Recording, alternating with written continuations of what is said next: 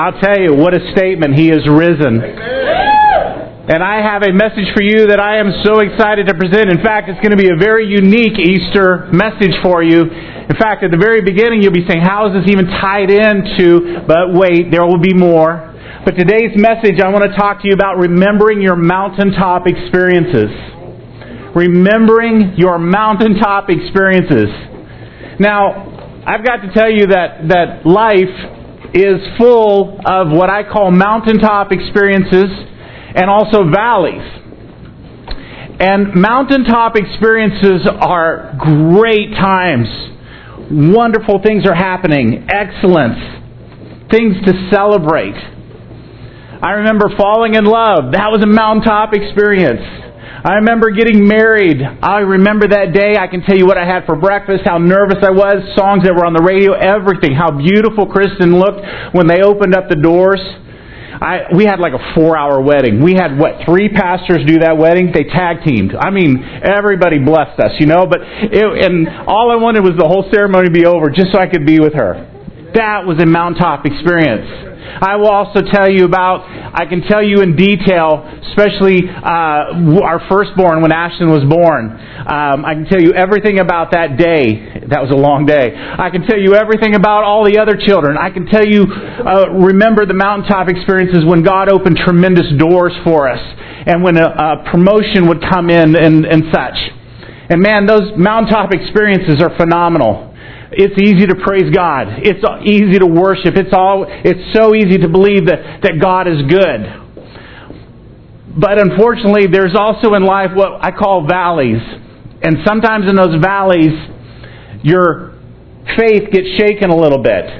And those valleys are, are times when um, situation and things happen to you that you're not sure why they happened. You don't see the master scheme of God in this situation. It didn't go according to your plans.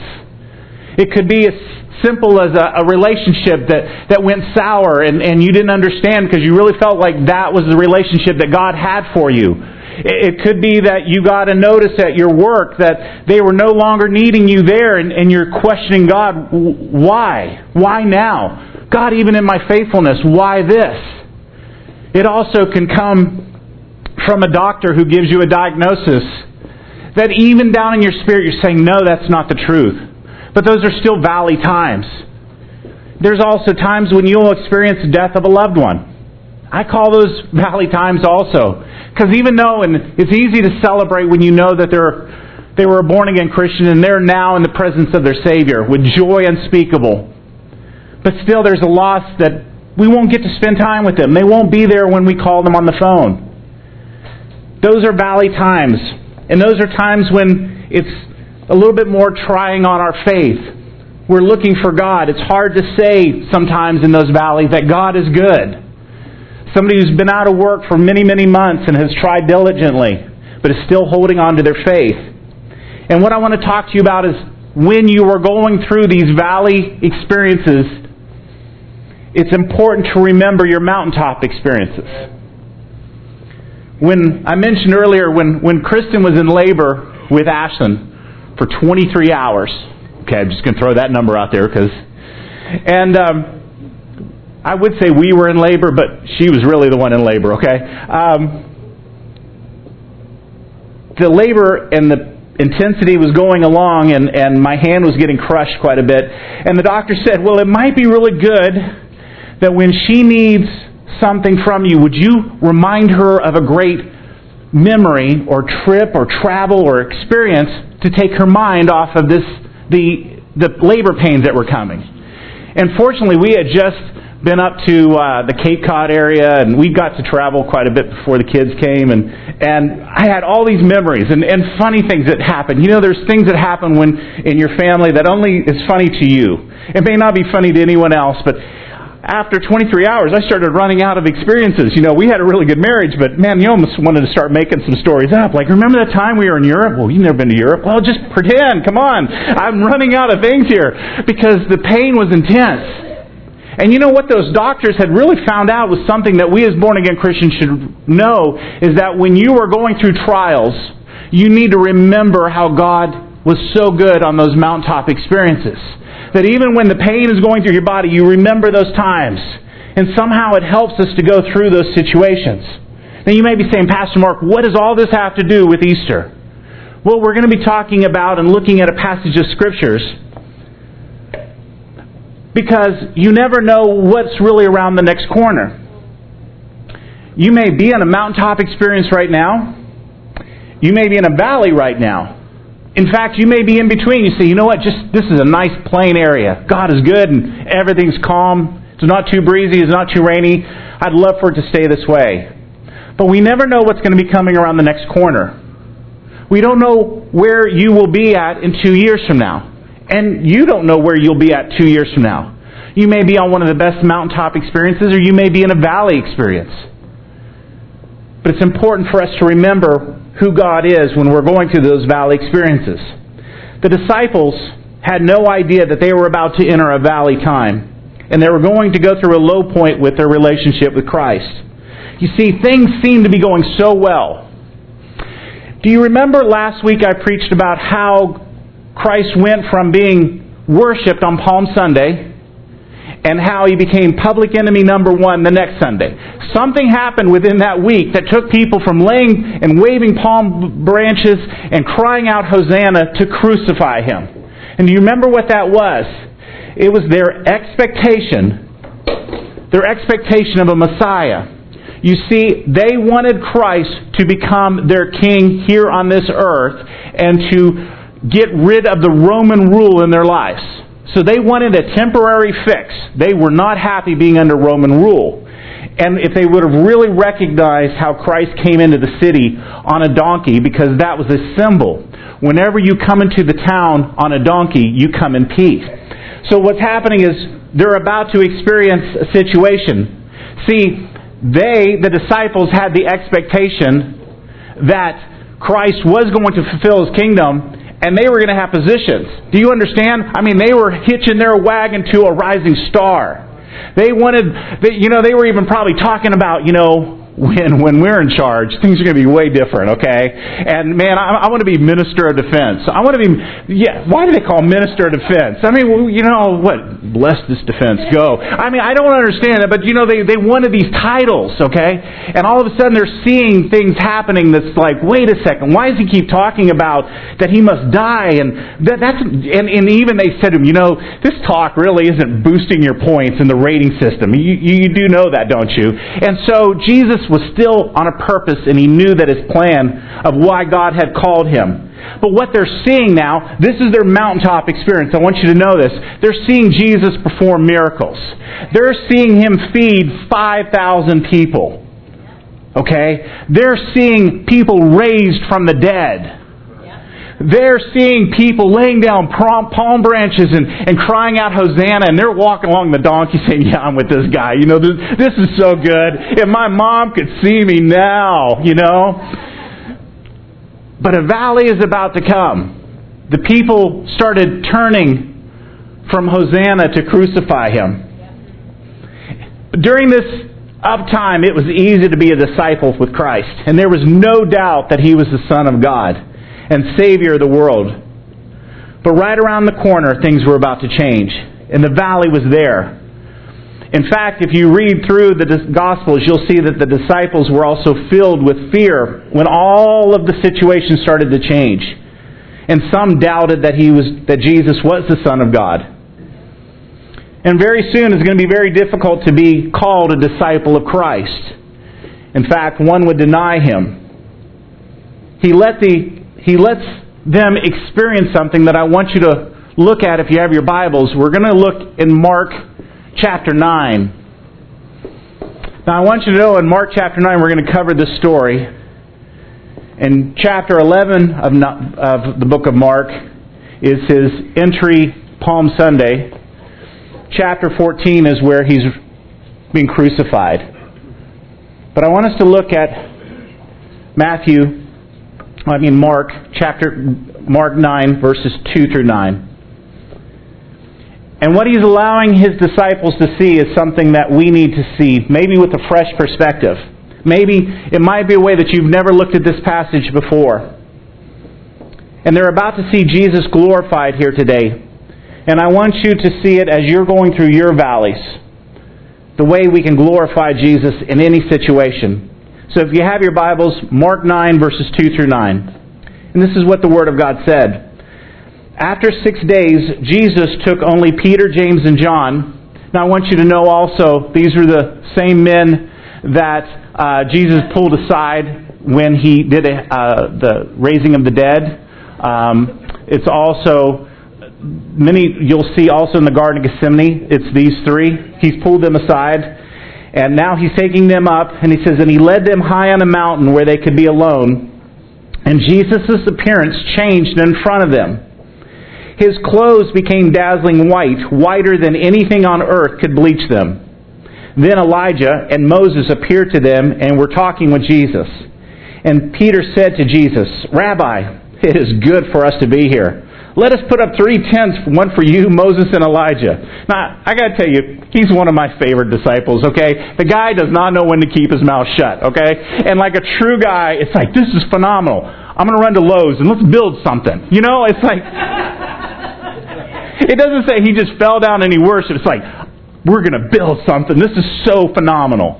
I just, I, I relate to Peter. I, I don't know why, but it's just, he needs to keep his mouth shut. But right here, he's like, this is good. Let, let, us go and, and let's build some tents for you, Moses and Elijah. We'll hang out. This is going to be a good gig. I thought things were good before, but this is even better. So now Peter didn't know how to respond, and he and he and the others were terrified. So, guys, when, when you're fearful, just go build something, okay? Then a cloud overshadowed them. Now, I tell you, so, I, I, I tell you so many times, will you put yourself into this scripture? Have you ever been on a mountaintop and a cloud has come upon you?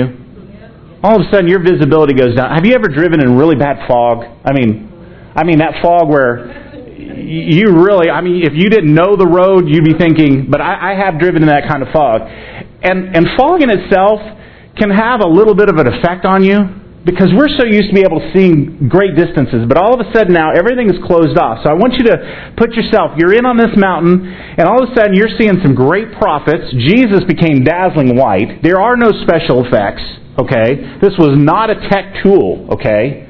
And they're seeing this, and all of a sudden a voice comes out of the cloud. Isn't that amazing? I mean, sometimes don't you just have to stop and just really look at the scriptures? Don't just, how quickly can I read through this? And this voice, it says, this is, okay. you know, I almost think it's like that guy that does CNN. Yeah, this is CNN. You know, I mean, but it's got to be that really deep. Hold on. This is my son, whom I love. Listen to him. Now, if you're standing in a cloud and you hear this booming voice, you've never heard PA systems, okay? So it's not that we were just able to, to tweak things. I, I can imagine this voice being thunderous in nature, shaking almost the ground. Now, this was not the first time that, that God had spoken to declare his love for his son. But now there's just these these disciples and Elijah and Moses and Jesus up there. What a great group to be hanging out with. I mean, could you imagine being honored to be in this presence and seeing this? There's a reason why they're seeing this, though. I want you to see this because we're going to look in the scriptures. Suddenly, as they looked around, they saw no one with them but Jesus. And on their way down the mountain, Jesus ordered them not to tell anybody what they had seen they were to wait until the Son of Man had come back to life. Could you imagine seeing all this and then going down the mountains and all the guys are saying, Hey, Joe, what'd you see up there? Nothing. It's like, you gotta, you, I hung out with Moses. Elijah was there. I was going to build him a little tent, but Jesus said no. But you know, I was going to do something with them. Then there was this voice. Jesus said, you know what? No, Jesus could have taken thousands of people on that mountain, right? But he chose a very few, especially the one that would deny him three times. But he takes and allows them to see this for a reason. Now, the other Gospels will tell us, if you're reading this story, that they also talked during this time about his future death, resurrection, and ascension. But these were two of the greatest prophets from the Old Testament. If you know anything about their law, these were two highly revered prophets. And once again, it was good for the disciples to see Because soon, soon the people would be saying that Jesus was against the prophets and that Jesus had nothing to do with the prophets. And they would but it was clear here that Elijah, Moses, and Jesus are speaking together.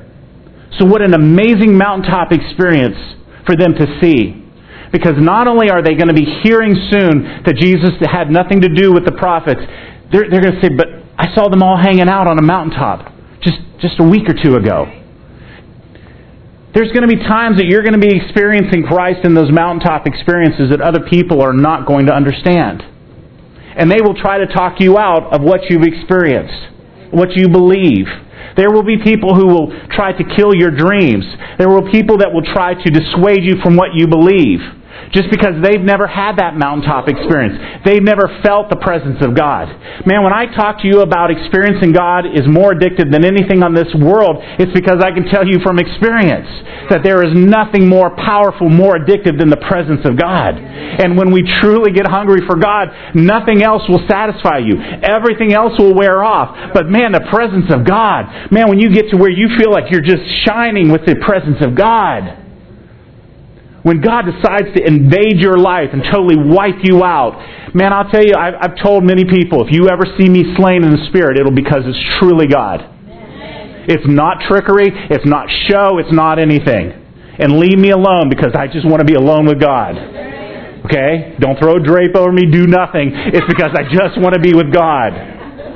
I see the shenanigans of man, but I also know that God can come in and totally invade my life.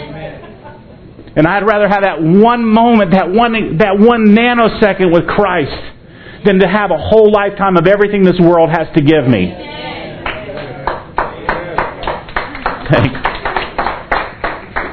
It was an amazing mountaintop experience for those disciples to experience. And Peter wanted that moment to last forever. Do you see why he wanted to build a tent? He's like, let's just set this up. We'll just have profit land here. We'll just charge people to come in and they can visit with you and we'll make a ton of money and it's just going to be great. Forget Disney World. We'll have the best right here. He wanted that to last.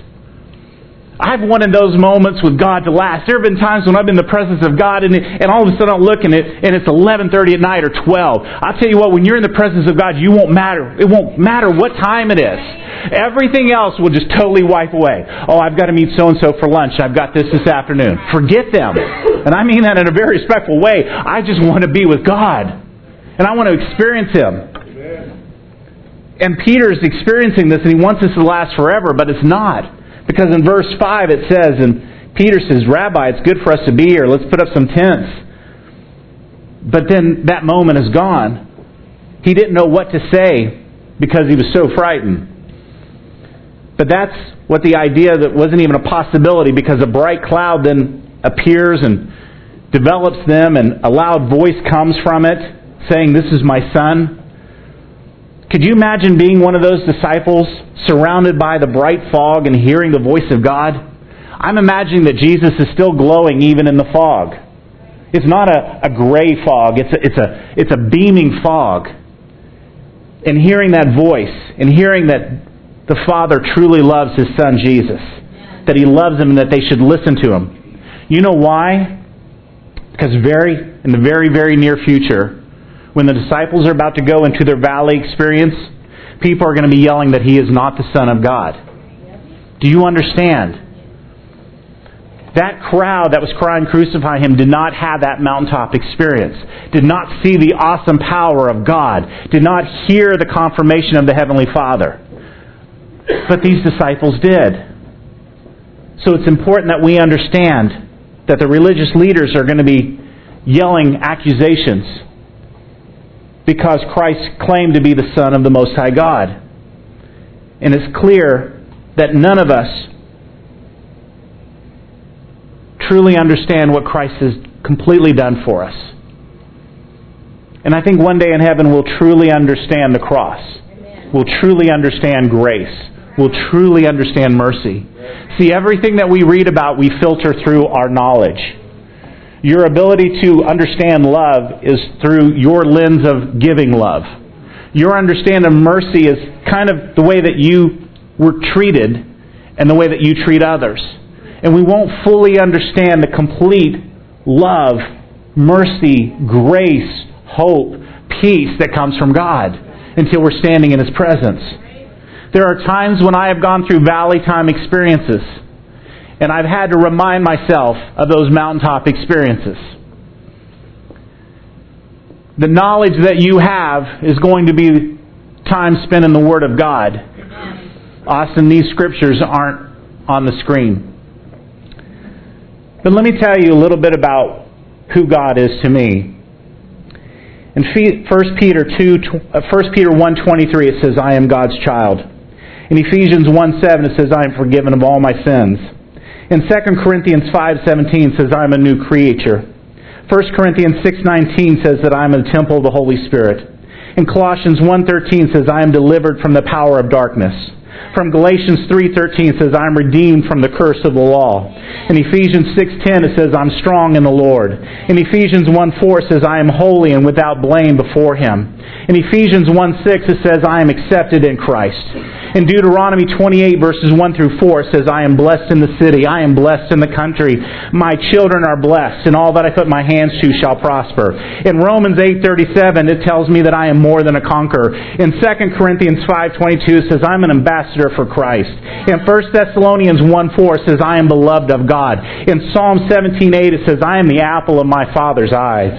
In Jeremiah 31 3, it says, I am loved with an everlasting love. In John 8 31 32, it says, I have been set free. Somebody needs to understand you've been set free.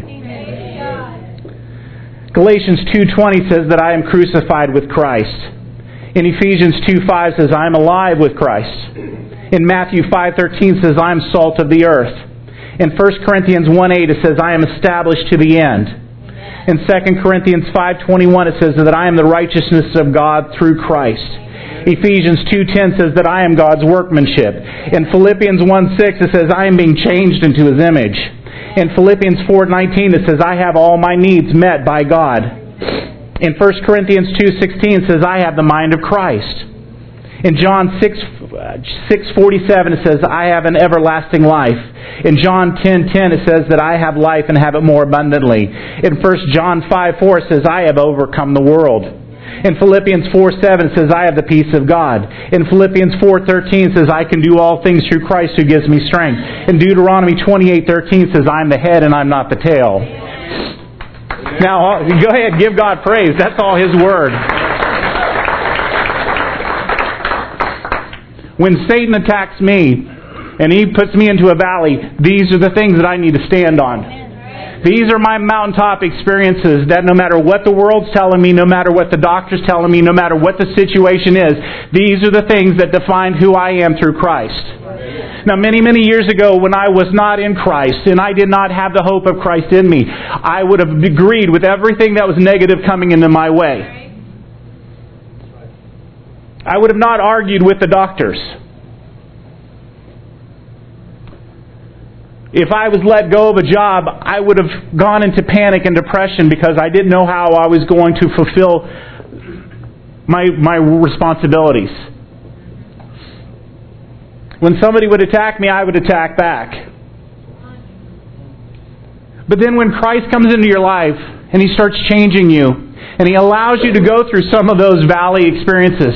But you still feel His peace. You still feel His presence.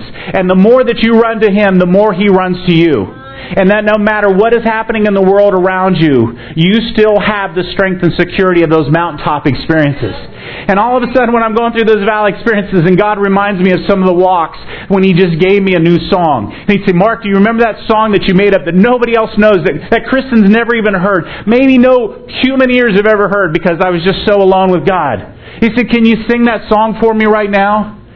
And I'll be honest, I'll say, No, God, I don't feel like singing right now. He said, Do you remember that song? Do you remember what I gave you? Do you remember the vision and the hope that I gave you? Do you remember the calling that I have upon your life? Do you know why you were created? Do you know why I sent my son to die for you? Now, are you going to focus on that, or are you going to focus on what somebody wrote in an email? Or are you going to focus what's on your checkbook? Or are you going to focus about what the doctor's telling you? Decide today, Mark, what you're going to be thinking. This is just me sharing with you when you are going through valley experiences. Because we don't know when we're going to be walking through that valley. But I will guarantee you that you will walk through a valley. But you better have your mountaintop experiences well documented. You need to have this list because I'll tell you what, if you are walking in depression and you read these scriptures every morning, it will break that depression.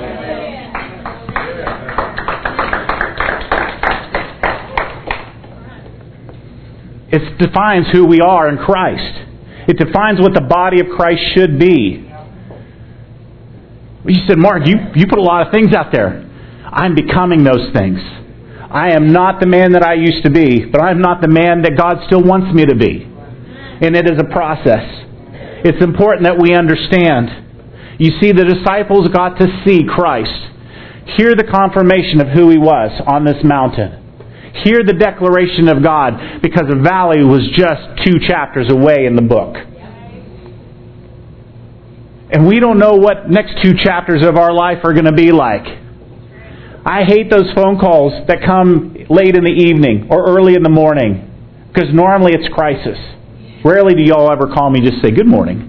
You know, it's normally crying and weeping and gnashing of teeth, okay? I kind of dread those. And I have to say, God, give me strength. And I want you to know that when you're talking to me, I'm constantly praying, God, give me your words. Give me your words. Because at that time, I know that your situation is bigger than me. I cannot control your boss. I cannot control your spouse. I cannot make your children do anything. But I can be praying for you. And I can pray that God would give me just that one scripture that becomes Rhema word to you. Because once it becomes Rhema word to you, it becomes alive. And you may have just heard one of those passages said, that's a great scripture. I need that. That will be your Rhema word. And when you are going through that valley time, that's when you hold on to that Rhema word. Because these disciples are just two chapters away about going into a valley. So they have to see this. They have to understand what their strength is. They have to remember who Christ said he was, who God said he was when they are on the mountain. Because there is about to be a time when everything that they've understood is going to be tested. knowing this, it makes the denial of Peter even more just unfathomable. But I can't tell you that if I was surrounded by Roman soldiers, I might not have done the same thing. We can't judge that. But if Peter had been remembering those mountaintop experiences, there may have been a different writing. And this helps us all. This helps us all when we're going through situations, difficulties, I don't know where you are right now or where you will be, but today we can have a mountaintop experience. See, I want you to know that we have to understand who Christ truly is.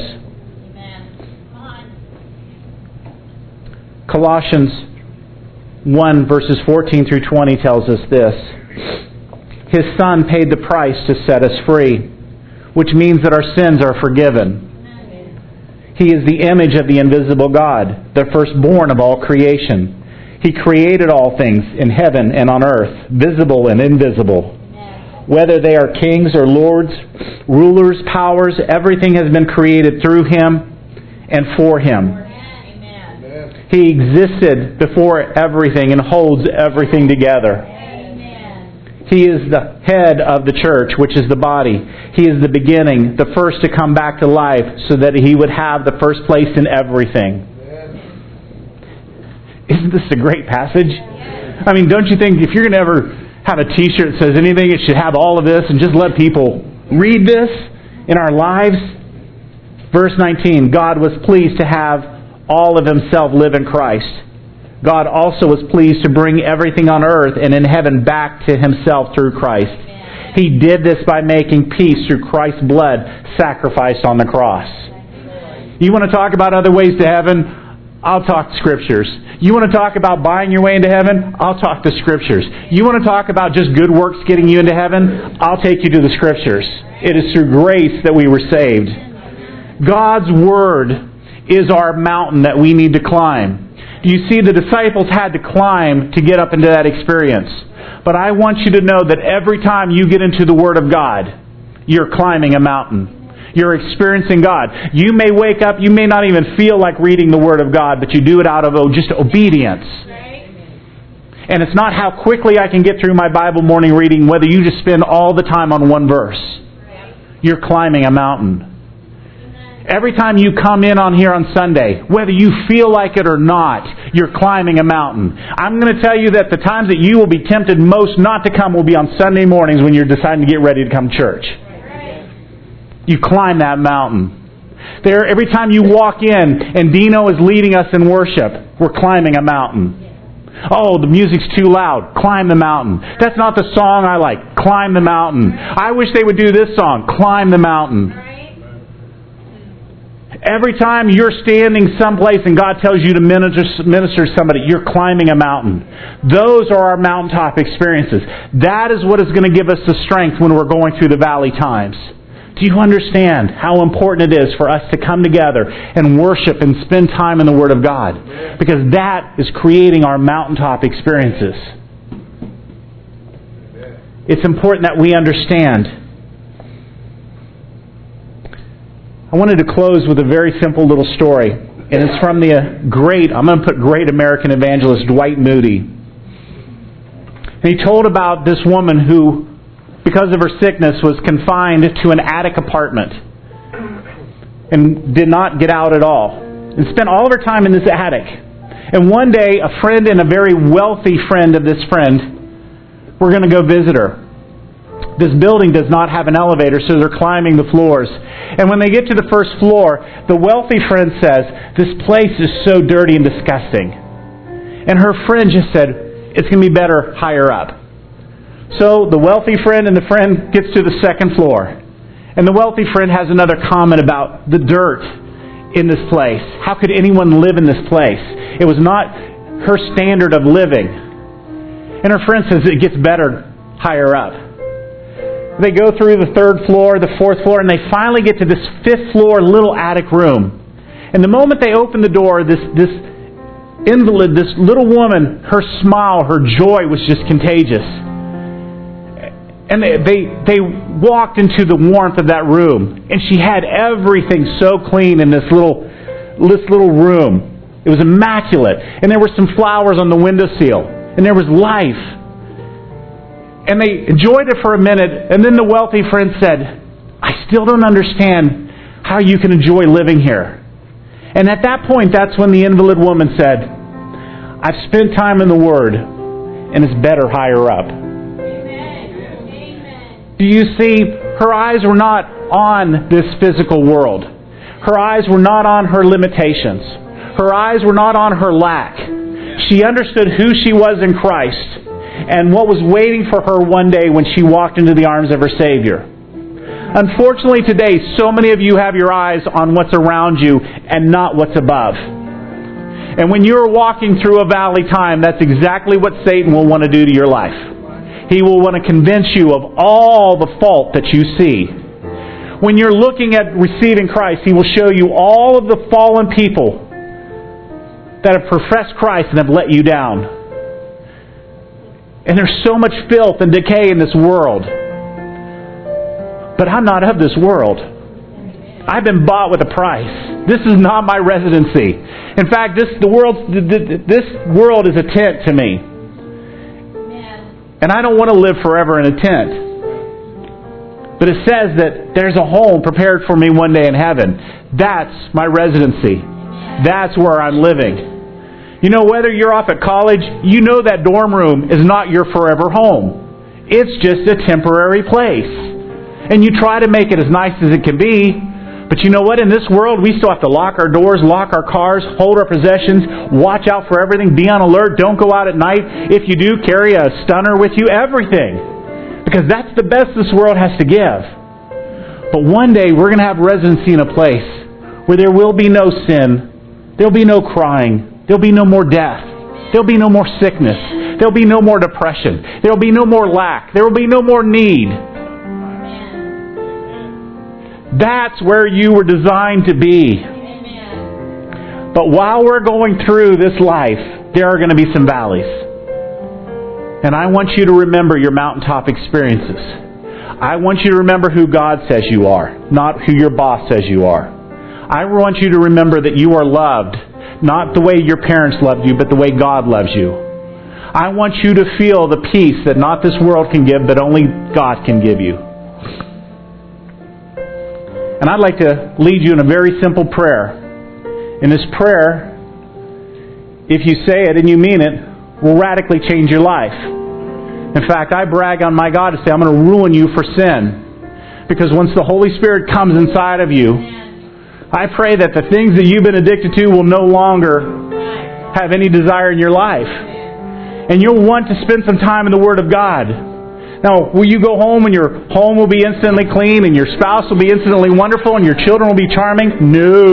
Okay? I'm going to tell you that from experience. But God put something inside of you that allows you to deal with it a little bit better. And now all of a sudden your happiness is not dependent upon them. Your teachers on Monday will still be mean. But all of a sudden you'll walk in with a little bit of grace and peace. Your employer will not change, but your attitude will all because of what Christ can do in you. When you talk about all this, Pastor Mark, what does all this mean? I'm telling you this that Jesus Christ was sent to this earth to die on a cross and to become the ultimate sacrifice for your sin, your shame, your guilt, your sickness, your disease. He purchased it all on a cross. We watched a little bit of the Passion of Christ. And if you've ever seen that, it's a moving, moving movie because you see them literally beating them. In fact, uh, the reason they only beat them 39 times is because 40 would probably kill them. And they wanted to save some entertainment for the cross. And I was watching this, and as they were walking, there was a character walking through the crowds that represented evil, which represented Satan, thinking, I have finally done it.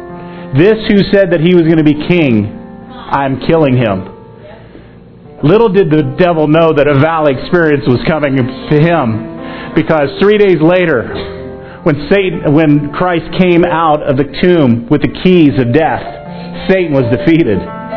Satan was defeated. I want you to know I've read the end of the book. Satan has been defeated. No matter what you're going through right now, Satan has been defeated.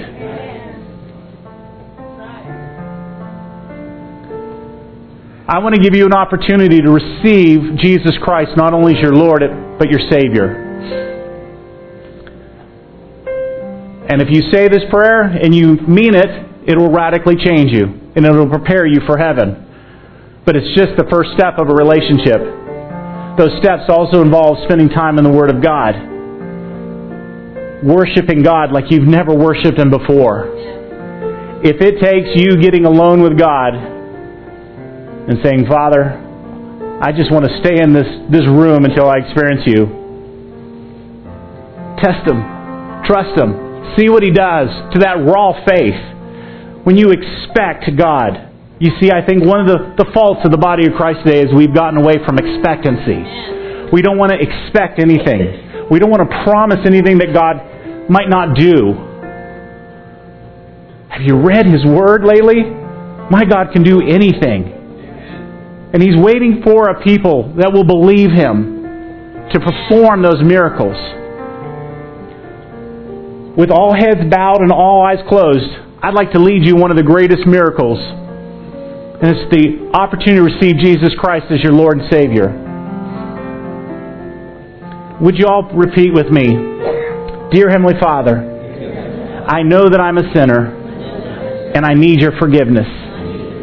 I believe that Jesus died on the cross for my sins and rose from the grave to give me life. Please forgive me. Change my life. Fill me with the Holy Spirit. I now confess Jesus Christ as my Savior, and I am saved. Amen. Now, if you said that, great things are ahead. A new beginning Everything that you've done has just been forgotten. Satan will try to remind you of all the things that you did. You need to remind him of what you did when you received Christ in. Because the Word of God says you're a new creation. The old has passed away. Do you understand? The newness of a new creation. He is risen. He is risen indeed. I'd like to speak a blessing over you as we dismiss today. So would you all please stand with me?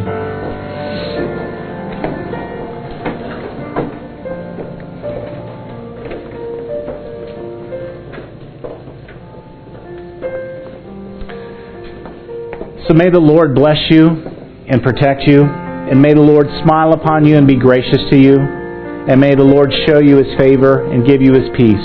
So go in his peace. God bless you. Thank you for coming today. Happy Resurrection Day. We love you.